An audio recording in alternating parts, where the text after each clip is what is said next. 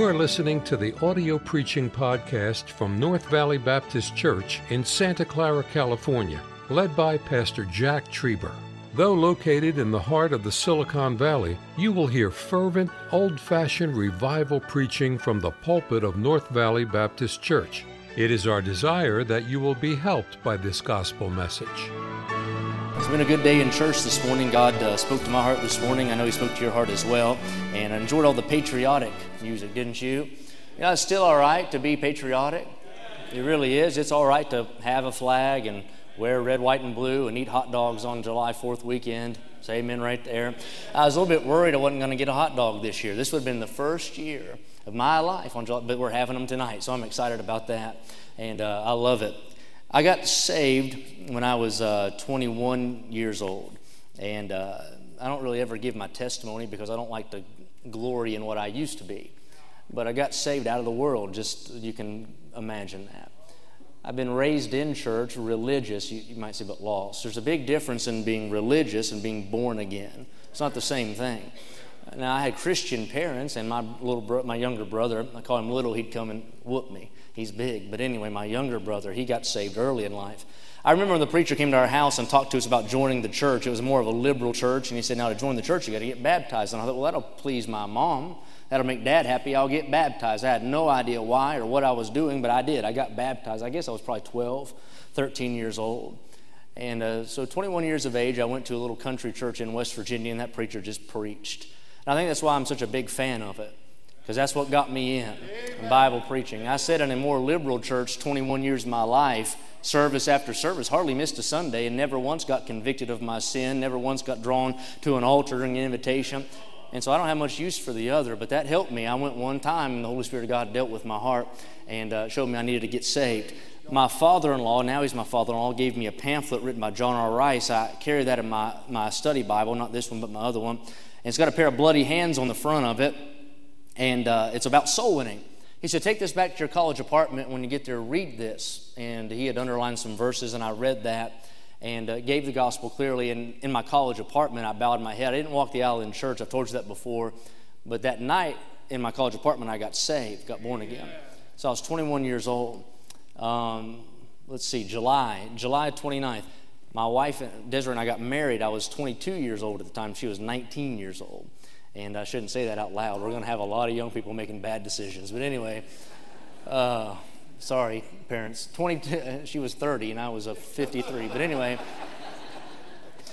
we got married. We moved from West Virginia to Charlotte, North Carolina. I, I got hired on staff at a, a, large ministry there that used to be a good fundamental ministry, and now it's just it's just gone. But uh, in the fall of that year, Without a doubt, on a Sunday morning, I was sitting in a church service and uh, God reached out with his unseen hand, grabbed me by the heart, and called me to preach. I couldn't explain it to you. I mean, I didn't have uh, any, any kind of training, anything. I just knew God wanted me to preach. I'd been teaching in a Christian school, and I remember sitting there in that uh, classroom and watching the clock hands go around. And uh, as those clock hands would go around the clock face, honestly, I sat there and thought, I'm wasting my time in these four walls, and people are outside dying and going to hell. And uh, I went to the principal's office and told him one day, I said, I'm, I'm quitting my job. I'm going to quit. And he said, What are you going to do? I said, I'm going to go into the ministry. I didn't even know how to get into the ministry. I thought, Do you break in? I didn't have any idea. And I said, I'm going to be an evangelist, a preacher. I'm going to do something. So we quit and uh, moved, and God began to open doors. But since then till, till now, I've, I've been almost every state in America preaching. Been all across the country. There's a couple I haven't been to yet. A couple of them I'd like to go to. If, if there's preachers watching in Hawaii, I'd love to preach there. But they've never called me. But all over the place. And God gave us a burden for America. And that burden hadn't changed. Still want to see God do something in America, don't you? But I think it's even heightened a little bit more now because of a little fellow about two and a half feet tall that sits right there beside of that lady and uh, named Lincoln. And I worry about he doesn't he doesn't think anything of the condition of our country. It's nothing to him. But this past week, as we were out of, sta- out of town out of, and th- watching people with masks everywhere, we never had that growing up. I never, I never even saw anybody wearing a mask except for maybe at the hospital. And now you see it everywhere. I remember a few years ago when I'd fly, I'd see people from other countries wearing them, but never any American people wearing them. You know, I never thought that would be here. And now you can't even go outside. I saw people today driving to church, a mom and a dad, walking their four year old daughter. The mom and dad had on masks, and the four year old didn't. Now, if that makes sense to you, then I, I don't know what the hell, I can't help you tonight, but that's where we're at. On uh, what day was it? Friday. I don't think I don't see Trey. Trey was riding next to me. He said, "I'm going to build a church. I want you to come preaching it one day." And I thought about that, and I thought they don't have any, these young. They don't. They don't. They don't pick up where we're at in America right now. They still have hopes and dreams and visions to do something and do something for God. Man, we're at a serious place in our country, aren't we? And it's not time to play at this thing. We need God to meet with us. Joshua chapter 6, verse number 1. We'll read the first five verses tonight. I'm not going to preach so much a patriotic message. I hope it's just a helpful message, but that was on my heart tonight. Just, I want to see God do something in our country. But I tell you what, more than that, I tell you what we need is for God to do something in our church. In our church. Our nation will reflect a little bit the character of our church, the uh, spirit of our church, we need God to work. Joshua chapter number six. Let's read verse number one down through verse number five. You can just, can, well, let's stand. We always stand. I was going to let you stay seated, but some of you need to wake up. So let's stand. Joshua chapter six, verse number one. The Bible says, Now Jericho was straightly shut up because of the children of Israel. None went out, none came in. And the Lord said unto Joshua, See, I have given into thine hand Jericho. Now, this is interesting, and I hadn't meant to say anything about it, but it's funny. God said, I've already given you the victory, and they hadn't even started to march yet. Yeah. And can I say that in our Bible, God's already given us the victory? Man, we've not gotten to the other shore yet, but we've already been assured of it here in this book. Thank God for that, the promise of victory. And the king thereof, and the mighty men of valor, and ye shall compass the city, all ye men of war, and go round about the city once. Thus shalt thou do six days. And seven priests shall bear before the ark seven trumpets of ram's horns, and the seventh day ye shall compass the city seven times, and the priests shall blow with the trumpets and it shall come to pass that when they make a long blast with the ram's horn, and when you hear the sound of the trumpet, all the people shall shout with a great shout, and the wall of the city shall fall down flat. And the people shall ascend up, every man straight before him. Let's pray. Lord, I pray for your power, please. I pray that you speak to the hearts of our church family tonight. I pray for words. I pray for wisdom. I pray that you'd meet with us in Jesus' name. Amen. You can be seated. Have you ever heard the song before? Joshua fought the battle of Jericho and the walls came a tumbling down. If you've not heard it, I'm going to sing it to you, so you might want to say you've heard it. Joshua fought, thank you. Joshua fought the battle of Jericho and the walls came tumbling down. And we sing it, and it sounds like a quick thing. Joshua fought the battle, the walls came down. But in fact, that's not how it happened. It didn't happen instantaneously, it didn't even happen in an hour, it didn't happen in a day. It took several days of marching before the walls came down. Let me give you a couple of illustrations. One day, George Mueller began praying for five of his friends. After many months, not minutes, but after many months, one of them came to the Lord. Ten years later, two others were converted. It took 25 years before the fourth man was saved. Mueller persevered in prayer until his death for the fifth friend. And throughout those 52 years, he never gave up hoping that he would accept Christ. His faith was rewarded, for after his funeral, the last one was saved. The walls, Mueller prayed, they stood. He kept praying, the walls stood. But after days, months, years, and then after his death, eventually, the walls fell. In the diary of John Wesley, there's a, little excerpt, and it says this Sunday morning, May the 5th, preached in St. Anne's, was asked not to come back anymore. He marched, but the walls didn't fall. Sunday evening, May the 5th, preached in St. John's. The deacon said, Get out and stay out. He marched, but the walls didn't fall. Sunday morning, May the 12th, he said, preached in St. Jude's. By the way, that's his problem. Too many saints here. Anyway, preached in St. Jude's. Can't go back there either. He marched, but the walls didn't fall. Sunday morning, May the 19th, preached in St. Somebody Else's. The deacons called a special meeting and said, I could not return. He marched, but the walls didn't fall. Sunday evening, May the 19th, he said, I preached on the street. I got kicked off the street. He marched, but the walls didn't fall. Sunday morning, May the 26th, he said, I preached in a meadow. I got chased out of the meadow as a bull was turned loose during my service. he and I have preached in some of the same churches. He marched, but the walls didn't fall. Sunday morning, June the 2nd, here's what he said preached out at the edge of town. I got kicked off the highway. He marched, but the walls didn't fall. But then came June the 2nd, the evening service. In his diary, he wrote, This afternoon I preached in the pasture. 10,000 people came to hear me. You say, what happened? He just kept on marching, and the walls eventually fell. My message to us tonight is this all of us have walls in our life. All of us have things that we'd like to see happen. All of us have things we'd like to see accomplished. All of us have needs. All of us have burdens. All of us have opposition. All of us have adversity. All of us have obstacles. There are walls in our life. Some of these walls may seem big, they might seem thick, they're large, they're looming, they seem like they're impenetrable and they won't move. But the message is very simple tonight don't quit. Don't quit marching.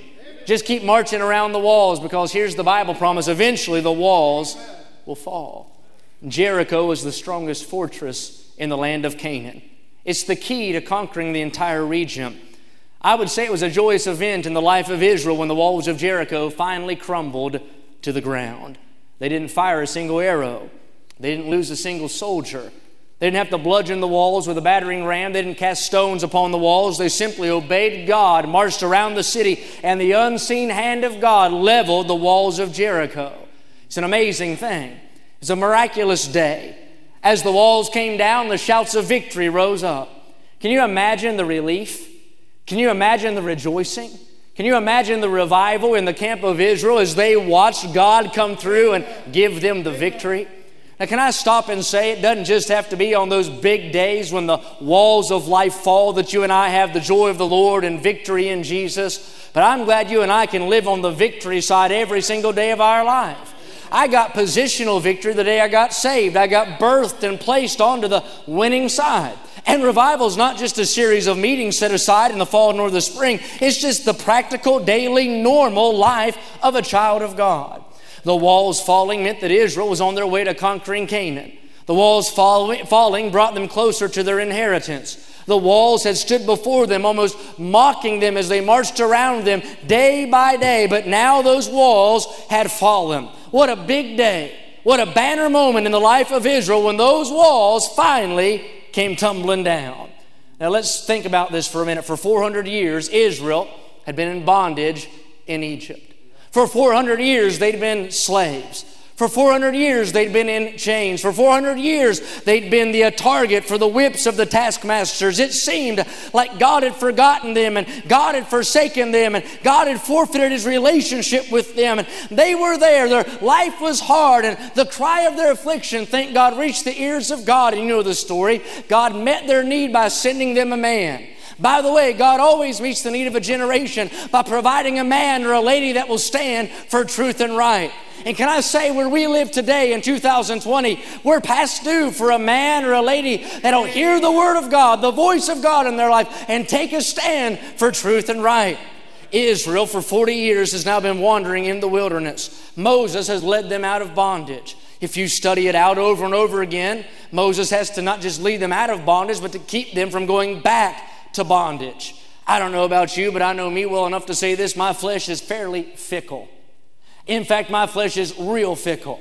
My flesh is schizophrenic. It's up and down, in and out, on and off. Uh, I mean, it's just, it wars against the Spirit every day of my life. But aren't you glad you study out the wilderness journey of Israel? Though they were fickle, God is faithful. And I'm glad for the faithfulness of God. Even though they messed up and made a few days' trip take uh, several uh, decades, I'm glad God remained faithful. Now they're on the brink of crossing Jordan. Moses dies, and Joshua picks up the mantle of Moses. And the hand of God that once rested upon Moses, thank God, rests upon Joshua. Moses led God's people out. Joshua gets to lead God's people in. In Joshua chapter 3, they cross the Jordan. They leave the wilderness for the wonderful land of Canaan. Now they're going to get houses they didn't build. Uh, they're going to get to drink from wells they didn't have to dig. They're going to enjoy blessings that they did not deserve. All of it a testimony to the goodness of God in their life. If you read Joshua chapter 3, all they do is follow the instructions of God. They step into the brink of the Jordan River, the priests do, and as they step there in the Jordan, the unseen hand of God, like at the Red Sea, parts the Jordan River's back so it stands upon an heap and they cross over on dry ground. In Joshua chapter 4, God magnifies Joshua in the sight of Israel. And I'll say it again, he promises that as his hand had rested upon Moses, the older man, thank God it rested upon Joshua, the younger man as well.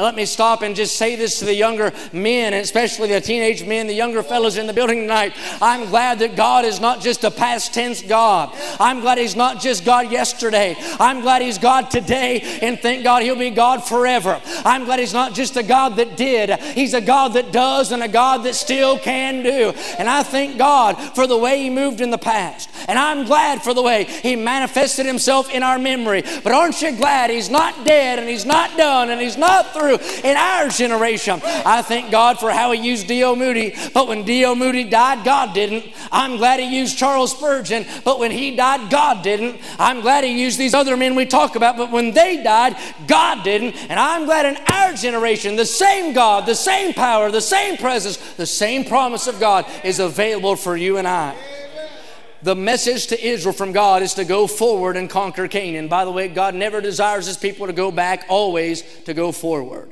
When you come to chapter 5, he consecrates Israel under the Lord. He rolls the reproach of Egypt off of his children.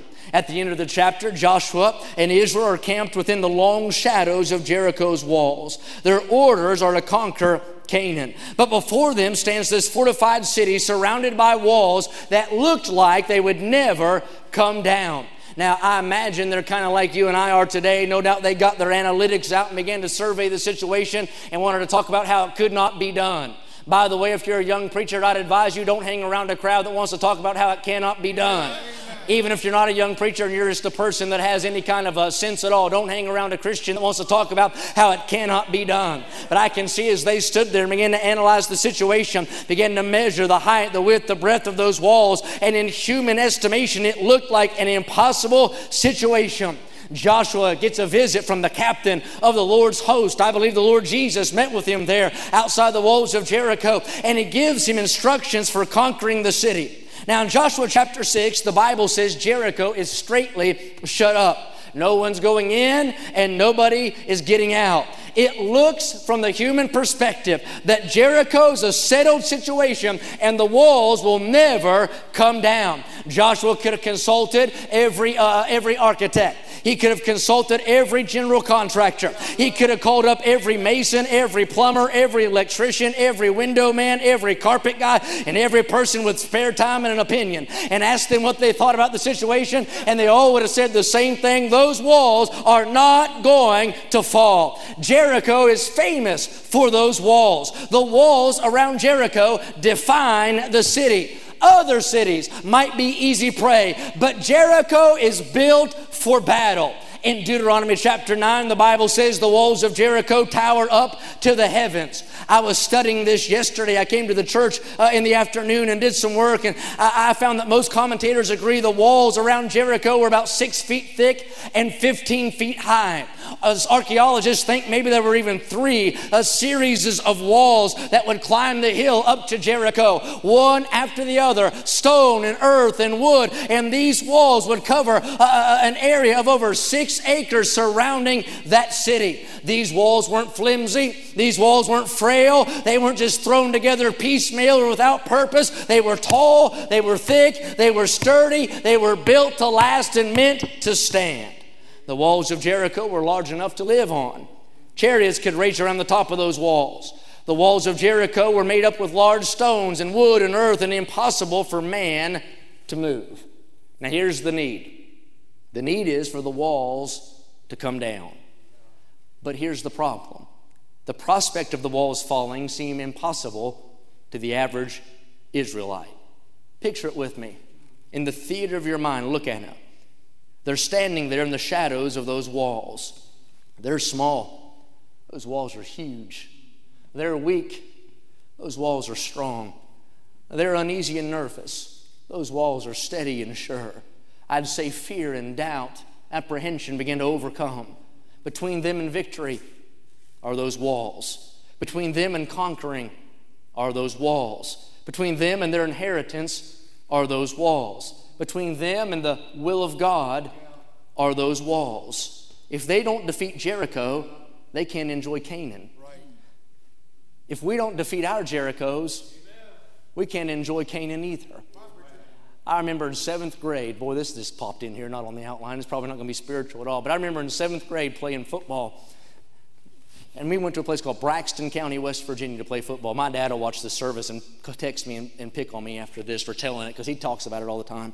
In, in West Virginia, there's no city schools anymore because there's not enough people, so it's all consolidated county schools. And I was small in seventh grade. I'm not real big now, but I was like four foot uh, six or something like that, and maybe 98 pounds, you know, seventh grade. I mean, Lincoln is about my height when I was in seventh grade. It was something. I mean, all, all the girls were like four feet taller than the guys in seventh grade. But, anyways, just. And they had me playing fullback and middle linebacker. If you know anything about football, that's perfect for a little guy. And I remember lining up on defense and inside linebacker, and the fullback from that other school got back there, and he was twice the size of my dad. I mean, that had to have been like his fourth year in seventh grade. He looks like some of the kids in our Christian school preacher. I mean, he's been there a while. But anyway, he was back there on the other side. And I promise you, I was lined up over here, and he got there, and I moved. I, this is I moved over here, and he fought, he watched, he he followed me. And they said hut, and the next thing I know, I was just staring at the stars. You know, I just got into the uh, astronomy business in a hurry. He knocked me flat. But that whole night, he was in between me and where I had to get. He was an immovable object. You know, some things in life are like that sometimes. Now we know the story. The Lord lays out the plan for bringing the walls down. The Lord tells it to Joshua, and then Joshua tells the children of Israel. Now remember this the walls have to come down. I'm going somewhere, and I'll be get there in a minute. That's the goal, that's the need. The thing that has to happen is the walls have to fall. Those walls that fills their thoughts, the walls that fills their conversation, that consumes their lives at this moment. So, what's God going to do? I don't know. Maybe God's going to tell them, get all the men in Israel and charge headlong into the walls. What's God going to do? That makes sense to me. Maybe He's going to say, uh, get all your weaponry together and with all your firepower at one time, blast the walls of Jericho. I don't know. That makes sense to me. I mean, what's God going to do? Maybe God's going to tell Israel, charge forward and launch spears and arrows over the walls and take the city. The walls have to come down. So, what's God going to do? Well, Joshua chapter 6, we read it together. God gives them instructions for pulling down the stronghold of Jericho. In verse 2 through 5, he sums it up. And I won't read it all because we know the story, but basically he says, beginning in verse 3, he said, Take a walk around the city. He said, Here's what I want you to do. You don't have to use a spear, you don't have to get out a sword, you don't have to load in a chariot, nothing like that. I want you to get all the mighty men of valor, get the priest, get the ark, and I want you to walk around the city once per day for six days. Don't say amen. Don't shout. Don't say glory to God. Don't even uh, whisper a word. Just walk around the walls. That doesn't make any sense. I want those walls to come down. That's not what I want to hear. I need those walls to fall. I want action. I don't want to wait. I definitely don't want to be silent. I want to do something to bring the walls down. God says, You just do that. You just march around the walls. Don't say a word. Just march around. do it every day, one lap. Can you imagine that? One lap. All right, go back to your tent, go to sleep. Get up the next morning, here we go. All right, go back to your tent, go to sleep.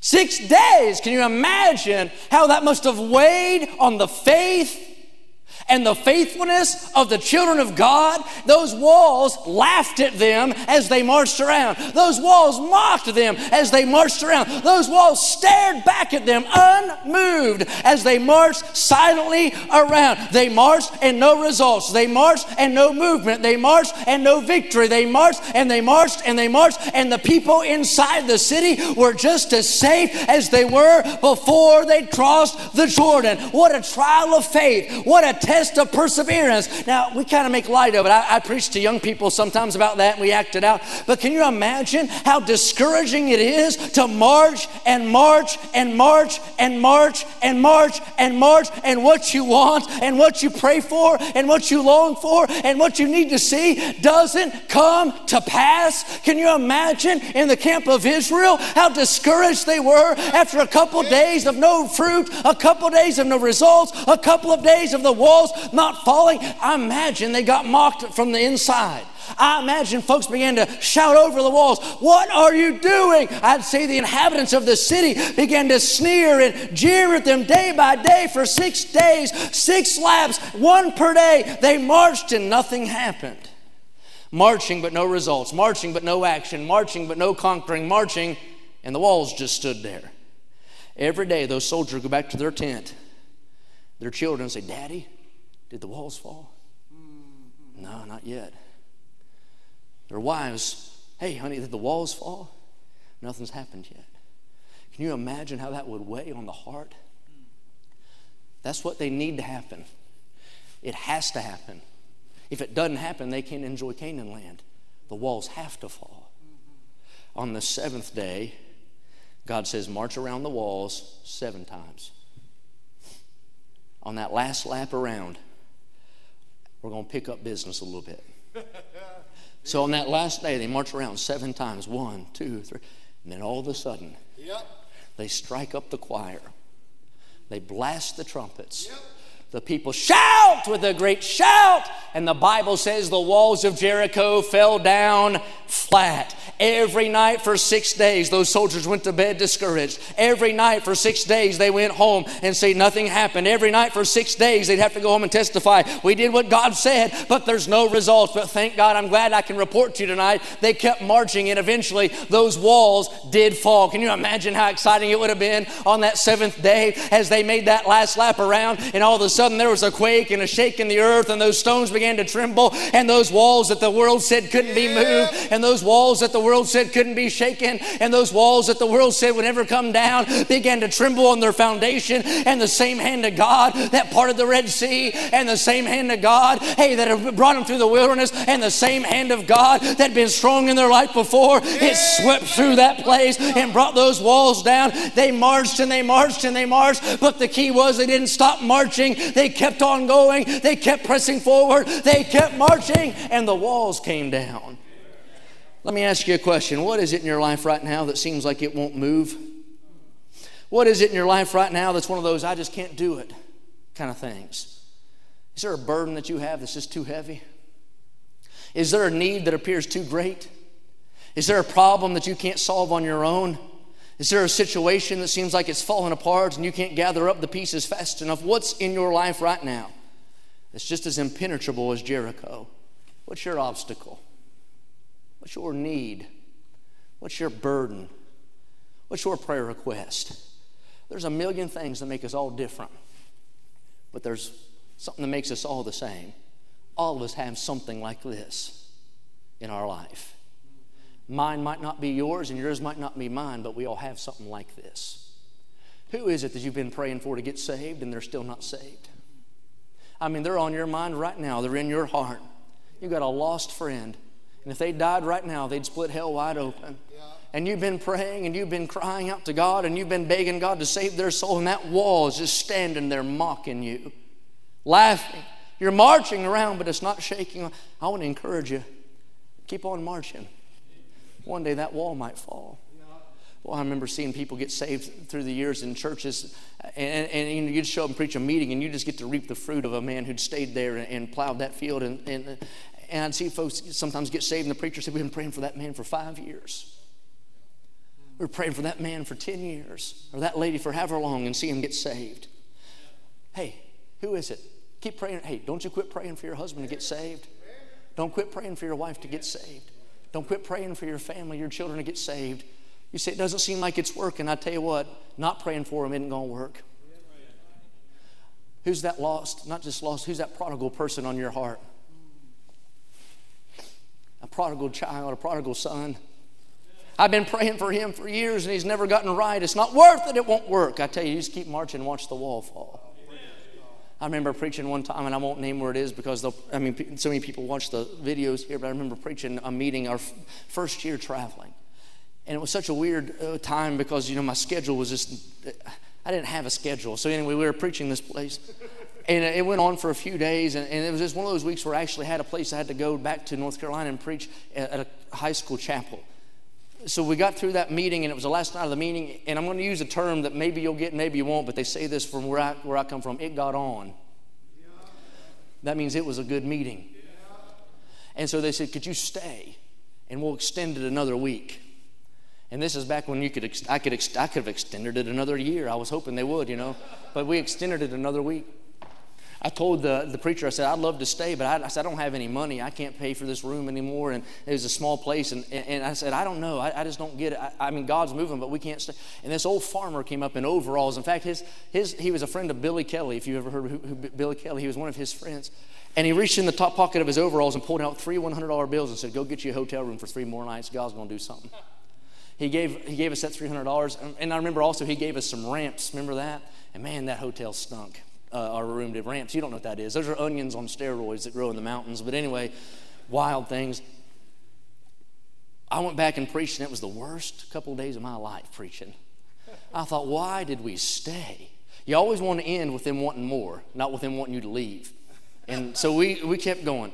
It came down to that last service, and I mean, I just couldn't wait to get out of there.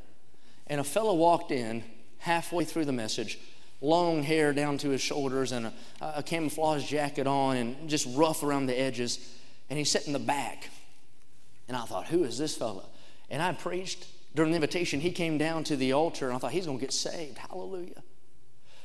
As he was coming up, the preacher left the platform, went down, began to hug that fellow. I thought, man, they love sinners around here. I mean, he just hugged him. His wife, his wife was in a wheelchair. She kicked that thing in like fifth gear, laid rubber on the carpet, and sped over to where that fellow was. And she began to hug around him too. And I thought, man, they really love sinners around here. This section of that church back on this side got up and came forward and began to hug on that fellow. And I thought, they really love sinners around here. You know, I was like, what in the world's going on? I thought, this is awesome. He's getting saved. And the preacher said, come down here. And I said, what is it? He said, I said, he got saved, right? He goes, no, he didn't get saved. I said, well, what are you so excited about? He said, he grew up here said he got saved when he was, I forget the age, but he was in Sunday school. Said we hadn't seen him in a few years. And I talked to that fellow, didn't have a tooth in his head. He said, I got away from God. He said, I was just driving up this holler. That's where two hills come together. He says, I was just driving up this holler. He said, I saw the lights on in this church house and thought, you know what? I haven't been there in a while. I'm going to stop in and see what they're doing. Wow. He said, and I sat on that back road tonight and he said, I tell you this. He said, God got a hold of my heart. I got to get right with God. And that prodigal came back to God that night. God. Well, they'd been praying for him for a long time. Can I say that was a wall? They said it wouldn't fall, but thank God one day it came tumbling down. All of us got to wade deep waters. All of us have to sit in the den of lions. Sometimes we got to march around walls that look like they won't fall. The Bible said in Job 14, 1, man that's born a woman is a few days and full of trouble. I read the other day uh, that our life is like April weather. There's sunshine and showers, and that's just how it is. There's ups and downs and ins and outs, and life throws curveballs at you. But can I say, Thank God walls come down. What walls are standing in your life? What big prayer request towers over you? What seemingly immovable object stands in your way? What is it? What's the burden? What's the disease? What's the financial trouble? Maybe it's the condition of our country. That seems like a wall in my life uh, uh right now, and, and, I know in, in, in, Christians in general. What a strange time, but also, also what an awesome time to be involved in gospel ministry. Amen. Man, what a wall. Can you imagine that? I mean, it's almost discouraging for me. I, I follow all these different political things on, on the internet. I was going to say on social media, but you'll get mad at me for being on social But anyway, uh, on, but I, I just, it's, I'm, oh, anyway. Uh, so I follow, I follow all these different political things on there. And it's so negative, though. You look at the, the legislation in our state. Did they ever legislate anything on the side of righteousness? Not lately. You ever felt like John the Baptist, a voice crying in the wilderness? A voice. You look, you mentioned it this morning. I wonder what, and I never thought about it like this, but what political leaders in our nation are in church today? If there are any, it might have been for maybe a photo op or something like that. But in sincerity, how many of them were in church today?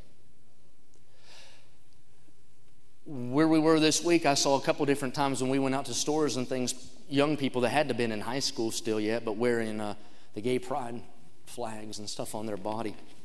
We didn't even know about that kind of stuff when I was that age. Never heard of it before.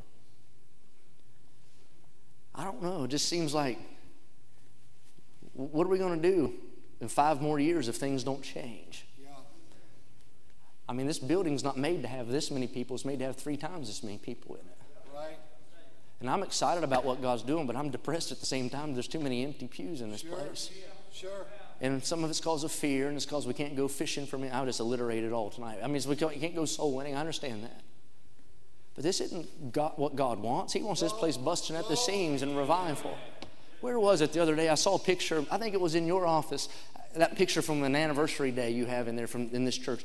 Uh, what, year? I mean, you remember that picture you have? And the whole balcony is full of people. 45th, uh, 35th, 35th. The whole whatever it is. But anyway, the whole balcony, 25th, the whole balcony is full of people, and the whole lower floor is full of people, and the side balconies are full of people. Yeah. And when we came here back in it, it, over uh, been a year already, full of people.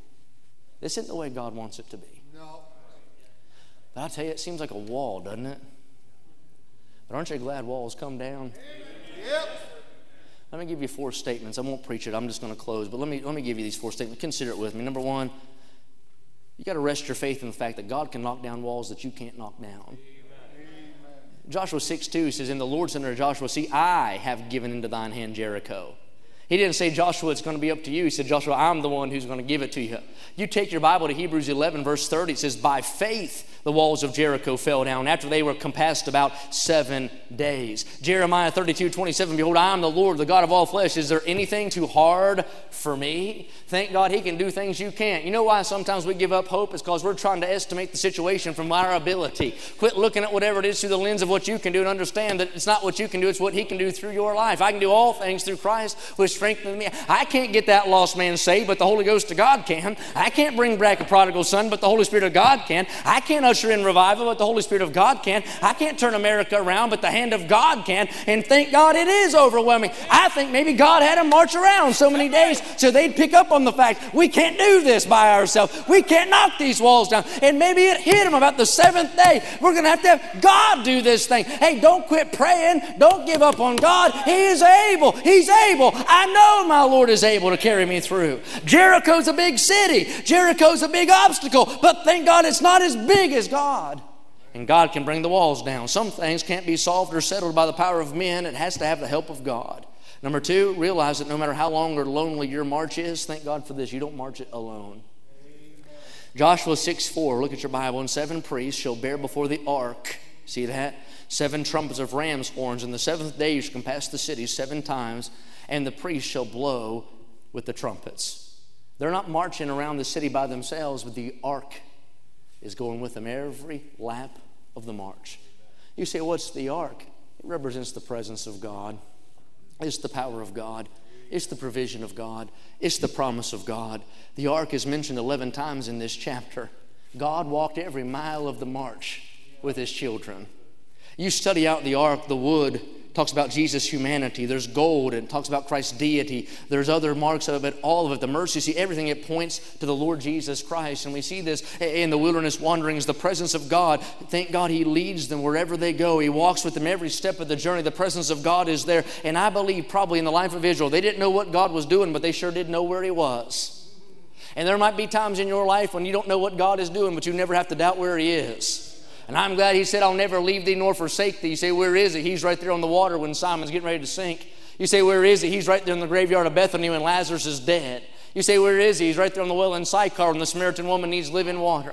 You say, Where is he? He's right there in Jerusalem when Nicodemus needs to get born again. You say, Where is he? He's right there when that man of Gadara needs to have his sense and some clothes put on him. Say amen right there. You say, Where is he? He's right there when Bartimaeus needs his eyes opened. You say, Where is he? He's right there in the fiery furnace when the Hebrew children think they're going to be toast. You say, Where is he? He's right there in that den of lions with Daniel. Where is he? He's right there in the Mamertine prison with Paul. You say, Where is he? He's right there in the Isle of Patmos with John. You say, Where is he? He's right there in the upper room with fearful disciples. You say, Where is he? He's right there in the Garden of Gethsemane praying uh, for the will of God. You say, Where is he? He's right there on Calvary dying for my sins. You say, Where is he? Thank God I'll tell you where he's not. He's not in the tomb anymore. You say, Where is he? He's with you every step of the journey. He said, I'll never leave thee nor forsake thee. And I'm glad he's there in the deliverer room. But thank God he's also there in the funeral parlor. He's there uh, in happy times. He's also there in the emergency room. You'll never go anywhere that God's not already there. Keep marching. You say it's so lonely. Press on. You're not marching by yourself. Statement number three. I like this one. Refrain from speaking until the right time to speak while you're marching. Joshua 6, verse number 5, and it shall come to pass, in the first part of the verse, that when they make a long blast with the ram's horn, and when you hear the sound of the trumpet, he said, then, not until then, all the people shall shout with a great shout. Want you to hear this statement. One of the biggest tests in the Christian life is the test of silence. Keeping your mouth shut until the right time to say something. The battle, a lot of times, is with our tongue. We like to talk about how bad it is. We like to talk about how bitter we are. We got to like to talk about how hurt we've been.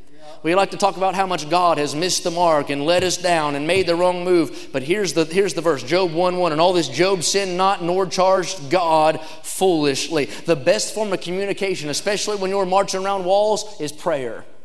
Psalm 141, verse 3 said, I watch, O Lord, before my mouth, keep the door of my lips. God's plan to take Jericho involved walking, but it also, I mentioned this earlier, involved waiting. And the most important thing to do while you're waiting, waiting, is to watch your words. Man, it's a trial. I remember getting so not not not bitter, not upset, but just so discouraged in life at certain times, wondering what is God doing. Yeah, right. And not, not necessarily mad at God, but wondering what God's doing. Sometimes you think you can maybe make a better decision than God. I remember that in ministry, I remember that in life. What are you doing? But can I say, you got to watch what you say in the heat of this march. And you wait till the right time. And when God says shout, then you shout. Because if you shout too soon, you're going to mess it up and say something you wish you wouldn't have. It's sort of like this illustration. I read this illustration. There was a barber. This barber got saved. Man, he was such a soul winner. He's stirred up about it. He wanted to win a soul to Christ. He was shaving this man's face with a straight razor. He thought, I got to win a soul to Christ. He just got saved and had that straight razor right there at his neck. And he said, Hey, if you died today, you ready to meet the Lord? You got to watch what you say. Say it at the right time. And last statement is this Thank God that He loves you enough to give you some walls. Because if you didn't have any walls, you wouldn't have any victory. Victory is not the absence of an enemy, it's the defeat of an enemy. Victory is not the absence of opposition, it's overcoming opposition. Victory is not the absence of adversity, it's overcoming adversity. No flood, no Noah. No giant, no David. No pit, no Joseph. No Egypt, no Moses. No fiery furnace, no Shadrach, Meshach, Abednego. No upper room, no, uh, no disciples on Pentecost. No Roman prison, no Paul. No Calvary, no resurrection. Dwight Eisenhower said this there are no victories at discount prices. And I'll say it like this there's no great Christians at discount prices either. You say, why did God give me this burden? Why? Because He wants you to have a great victory. When God gives you a wall, He's giving you opportunity. I read this poem and I'll close. You maybe have heard it before. This helped me yesterday night, yesterday evening. It says, When the cup is turned to wormwood and the wormwood turns to gall, when your walking turns to stumbling and the stumbling to a fall, when you've climbed above the mountains, yet the Alps rise rough and tall, don't quit. When the path ahead is crooked and the road's too rough to tread, and the best upon the table is replaced by sorrow's bread, when you've crossed some troubled waters, yet a is just ahead, don't quit. When the vultures have descended and disturbed your downy nest, when sweet fruit has changed to thistle while the thorns disturb your rest, when a deep to deep is calling and when failure seems your best, don't quit. When the Lord has cleansed the table, then he takes away the fat, and the best wine has been taken till you find an empty vat. When another fills the throne room where once you proudly sat, don't quit. When your health is feeling sickly and the medicine tastes bad, when your fellowship is lonely and your happiness is sad, when your warmth is getting colder and in clouds your sunshine's clad, don't quit. When you find your wins are losses and that all your gains are lacks, when ill things never come alone and your trouble runs in packs, when your soul's bruised and battered from the tempter's fierce attacks, don't quit. Be not weary in well doing, for due seasons bring the grain. He who on the Lord hath waited shall never run in vain. The just man falleth seven times, yet riseth up again. Don't quit. I'm so glad that we have Joshua chapter 6. And I'm glad they didn't quit on day one. And I'm glad they didn't quit on day two. And I'm glad they kept marching through day three. And I'm glad they marched on day four. And I'm glad they had enough faith in God to march on day five. And I'm glad they had enough faith in God and dependence on God and obedience in their heart to march on the next day. And on that last day, the day when victory came, they had to do it seven times. Talk about a trial of faith, but you know what they did? They kept marching and the walls fell. Whatever it is in your life tonight that you say, that's my wall, I want to encourage you, don't you quit. You keep praying, you keep working, you keep marching, and God can bring down the wall. Thank you for listening to the audio preaching podcast from North Valley Baptist Church in Santa Clara, California, led by Pastor Jack Trieber. For more information about our ministry or to find out how to get in contact with us, visit our website at nvbc.org. May God bless you as you serve Him this week.